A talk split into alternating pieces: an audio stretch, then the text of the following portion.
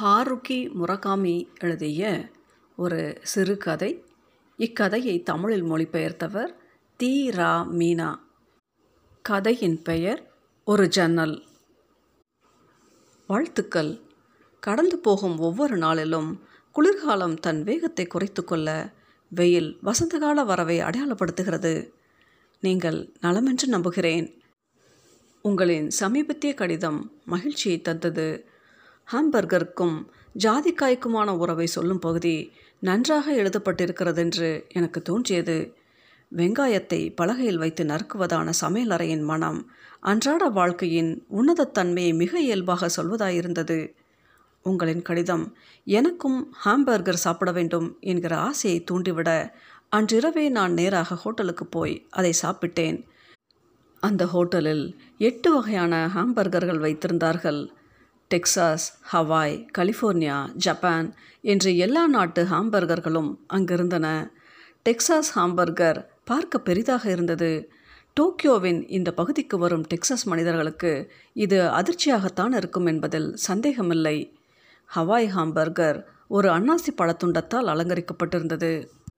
கலிஃபோர்னியாவின் அலங்காரம் எனக்கு நினைவில் இல்லை ஜப்பானிய ஹாம்பர்கர் துருவப்பட்ட முள்ளங்கியால் அழகுபடுத்தப்பட்டிருந்தது. அந்த இடமும் நன்றாக அலங்கரிக்கப்பட்டிருந்தது. அங்குள்ள பணிப்பெண்கள் மிக அழகானவர்கள் மிகவும் குட்டையான ஸ்கர்ட் அணிந்திருந்தார்கள். அந்த ஹோட்டலின் உட்புற வடிவமைப்பையோ அல்லது பணிப்பெண்ணின் காலை பார்க்கவோ நான் அங்கு போகவில்லை. டெக்சாஸ் அல்லது கலிஃபோர்னியா அல்லது வேறு வகையிலான ஹாம்பர்கர்களை சாப்பிடவும் போகவில்லை. மிக சாதாரணமான ஹாம்பர்கரை சாப்பிடத்தான் அங்கு போனேன். அப்படித்தான் அந்த பணிப்பெண்ணிடமும் சொன்னேன். பல வகைப்பட்ட ஹாம்பர்கர்கள் தான் தங்களிடம் இருக்கிறதென்று சொல்லி அவள் மன்னிப்பு கேட்டாள். நான் அவளை குற்றம் சொல்ல முடியாது. மெனுவை தீர்மானிப்பவள் அவள் இல்லை. அவள் நாகரிகமாக உடுத்தியிருந்தாள். நான் சிரித்தபடி ஹவாய் ஹாம்பர்கர் கேட்டேன்.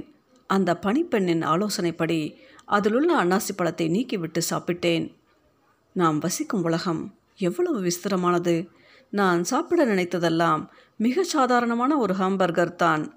அன்னாசி பழமின்றி ஹவாய் வகையிலான ஒன்றைத்தான் இந்த சமயத்தில் சாப்பிட முடியும்.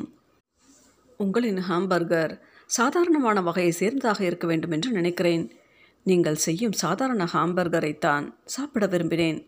உங்கள் கடிதத்திற்கு நன்றி. தேசிய ரயில்வேயின் தானியங்கி டிக்கெட் இயந்திரம் பற்றி நீங்கள் எழுதியிருந்த பகுதி மேலோட்டமாக எனக்கு தெரிந்தது.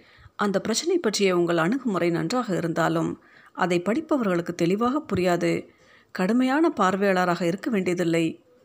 சொல்லப்போனால் எழுத்து என்பது ஒரு தற்காலிகமான செயல்தான். இந்த புதிய கடிதத்திற்கு நான் எழுபது மொத்த மதிப்பெண் தருகிறேன். உங்கள் நடை ஓரளவு முன்னேறி இருக்கிறது பொறுமையை இழக்க வேண்டாம். இவ்வளவு நாட்கள் உழைத்தது போலவே தொடர்ந்து முயலுங்கள். அடுத்த கடிதத்தை எதிர்பார்க்கிறேன். உண்மையான வசந்த காலம் நெருங்குவது என்பது மகிழ்ச்சியை தருவதல்லவா?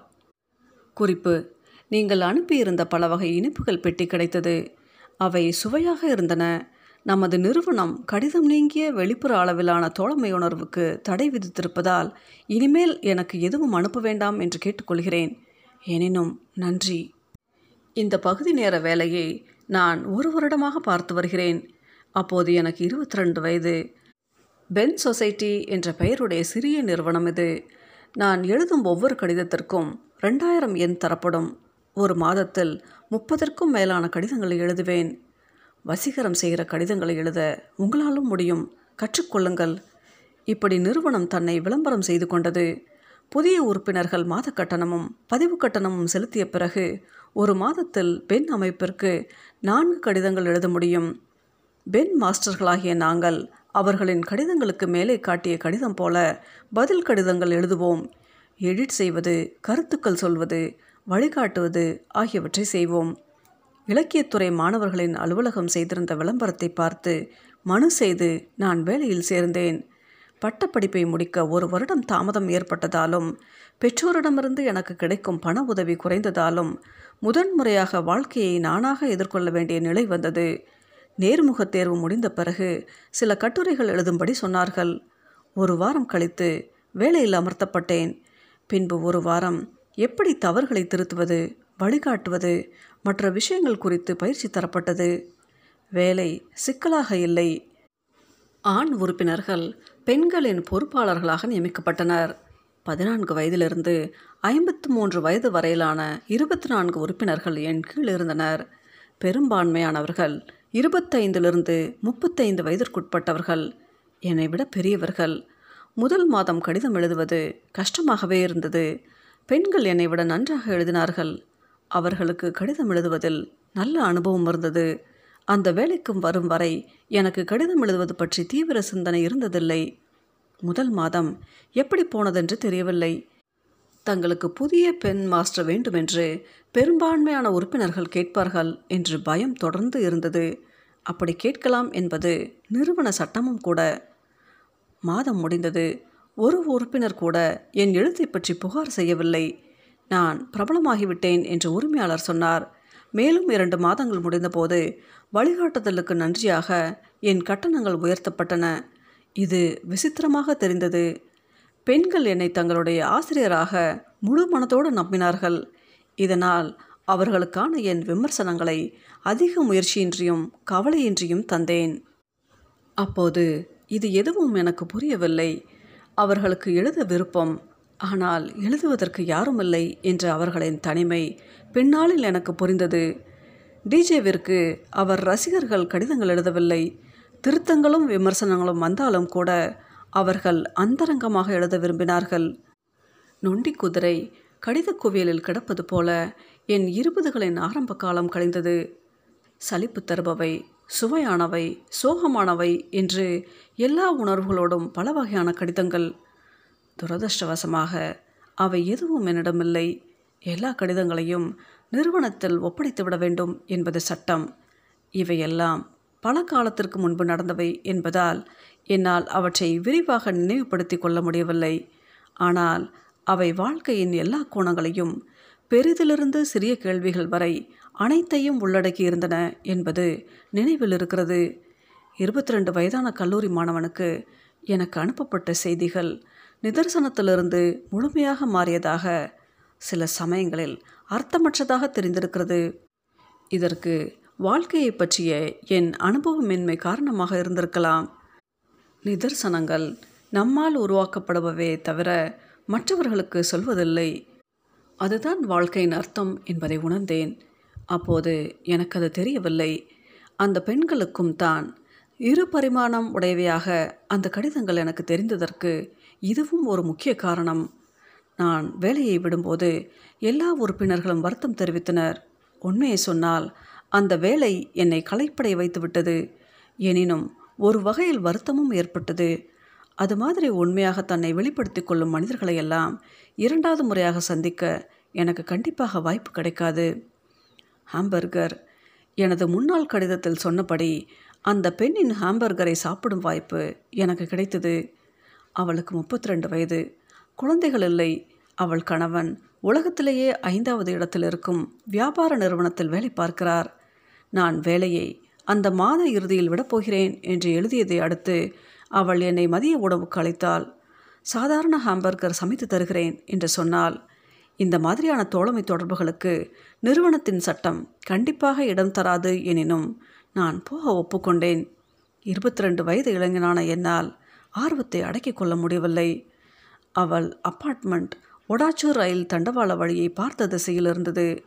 குழந்தையில்லாத தம்பதிக்கு உரித்தான சுத்தத்தில் அறைகள் இருந்தன.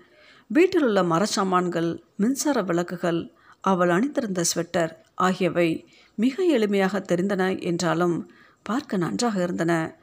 நான் எதிர்பார்த்ததை விட இளமையானவளாக இருந்தாள் என்பதில் நானும் நான் இளமையானவனாக இருப்பதை பார்த்து அவளும் ஆச்சரியமடைந்தோம். எங்கள் வயதை எப்போதும் வெளிப்படுத்தக்கூடாது என்பது நிறுவனத்தின் சட்டம்.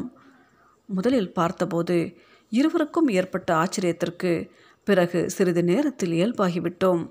ஒரே ரயிலை தவறவிட்டு அடுத்த ரயிலுக்காக காத்திருக்கும் இரு நண்பர்கள் போன்ற உணர்வே எங்களுக்குள் இருந்தது. ஹாம்பர்கர் சாப்பிட்டுவிட்டு காஃபி குடித்தோம். ரயிலை பற்றி சொல்ல வேண்டுமென்றால் அவளின் மூன்றாவது மாடியிலிருந்து ரயில்வே லைனை பார்க்க முடியும். பருவநிலை அன்று அருமையாக இருந்தது. மாடி வராந்தாக்களில் படுக்கைகளும் மெத்தைகளும் காயப்போடப்பட்டிருந்தன மூங்கில் குச்சிகளால் பெண்கள் அதை தட்டும் சத்தம் அவ்வப்போது கேட்டுக்கொண்டிருந்தது. எவ்வளவு தொலைவிலிருந்து அது வருகிறது என்பது கணிக்க முடியாததாக இருந்தது. சரியான அளவு சுவையோடு மேல் பகுதி மொறுமொறுப்பாக உள்ள சாற்றோடு ஹாம்பர்கர் மிக ருசியாக இருந்தது. அது மாதிரியான ஹாம்பர்கரை வாழ்க்கையில் நான் சாப்பிட்டதில்லை என்று சொல்ல முடியாவிட்டாலும் நீண்ட காலத்திற்கு பிறகு சாப்பிட்டதால் மிக சுவையானதாக இருந்தது. காஃபி பருகியபடி பேர்ட் பச்சாரக் இசை கேட்டோம். இடையிலேயே எங்கள் வாழ்க்கை கதைகளையும் பேசினோம். எனக்கு பேசுவதற்கு அவ்வளவு விரிவான வாழ்க்கை இல்லை.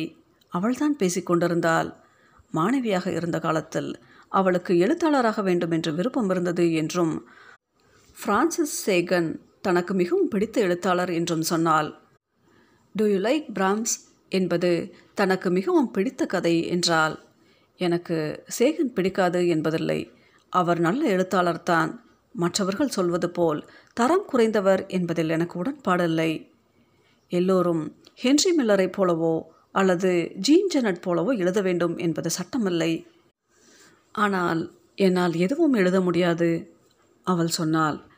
இப்போதும் எழுத ஆரம்பிக்கலாம் காலம் இருக்கிறது ஆலோசனை சொன்னேன். என்னால் எழுத முடியாதென்று தெரியும் நீங்கள்தான் நான் நன்றாக எழுத முடியாதென்று சொன்னீர்கள். உங்களுக்கு கடிதங்கள் எழுதும்போது தான் எனக்கு அந்த திறமை இல்லை என்று உணர்ந்தேன். அவள் சிரித்தபடி பதிலளித்தாள். நான் முகம் சிவந்தேன். என்னால் இப்போது அது முடியாது. இருபத்தி ரெண்டு வயதில் நான் அடிக்கடி சிவப்பேன். ஆனால் உங்களுடைய எழுத்தில் நிறைய நேர்மை இருக்கிறது. அவள் ஒன்றும் சொல்லவில்லை. எனினும் முகத்தில் சிரிப்பு கோடாக தெரிந்தது. ஒரு கடிதம்தான் ஹாம்பர்கரை சாப்பிட வேண்டும் என்ற ஆசையை தூண்டியது. நீங்கள் அப்போது பசியோடு இருந்திருக்க வேண்டும். சிரித்துக்கொண்டே பேசலானால் இருந்திருக்கலாம் என நினைத்தேன். ஒரு ரயில் தடதடவென அந்த ஜன்னலை கடந்தது. மணி ஐந்தாகி விட்டதை உணர்ந்தேன். நான் போக வேண்டும் என்றேன். உங்கள் கணவருக்கு நீங்கள் இரவு உணவு தயார் செய்ய வேண்டுமே. அவர் வீட்டிற்கு எப்போதும் மிகவும் தாமதமாகத்தான் வருவார். பொதுவாகவே நள்ளிரவு கடந்துதான் வருவார். அவருக்கு வேலை அதிகமாக இருக்க வேண்டும். ஆமாம் ஒரு கணம் யோசித்தால் என் பிரச்சனை பற்றி ஒரு முறை எழுதியிருக்கிறேன் என்று நினைக்கிறேன். அவரிடம் நான் சொல்ல முடியாத வகையில் சில விஷயங்கள் இருக்கின்றன. என் உணர்வுகள் அவரோடு ஒத்துப்போவதில்லை. வெவ்வேறு மொழி பேசும் இருவர் நாங்கள் என்று பலமுறை எனக்கு தோன்றியிருக்கிறது. என்னிடம் அதற்கு பதில் இருப்பதாக தெரியவில்லை. உணர்வுகளை கூட பகிர்ந்து கொள்ள முடியாத நிலையில் ஒருவரோடு எப்படி வாழ முடியும் என்று எனக்கு புரியவில்லை.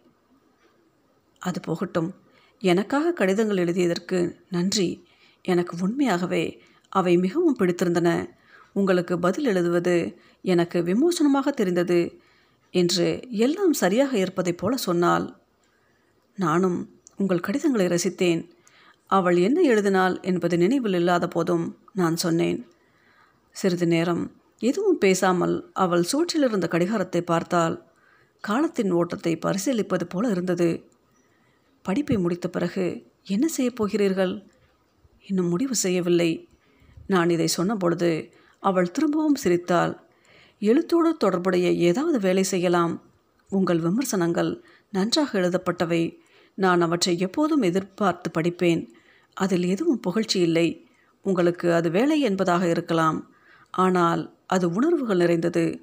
நான் எல்லாவற்றையும் வைத்திருக்கிறேன். அவ்வப்போது அவற்றை நான் திரும்ப படிப்பதுண்டு. நன்றி. ஹாம்பர்கருக்கும் நன்றி என்றேன். பத்து வருடங்களுக்கு பிறகு நான் எப்போது ஒடாச்சி தண்டவாளம் அருகே இருக்கும் அந்த அப்பார்ட்மெண்ட்டை கடந்து செல்லும் பொழுதும் அவளுடைய முறுமுறுப்பான ஹாம்பர்கர் ஞாபகத்திற்கு வரும்.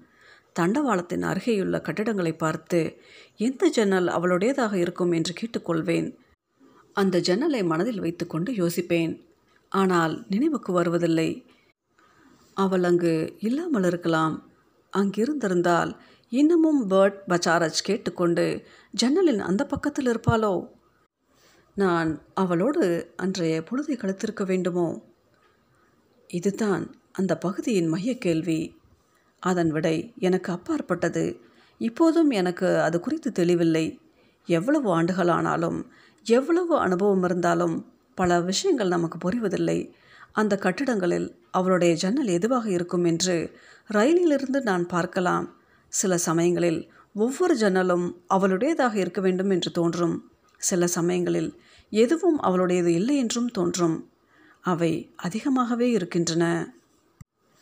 ஹாருகி முரகாமி என்ற ஜப்பானிய மொழி சிறுகதை இது.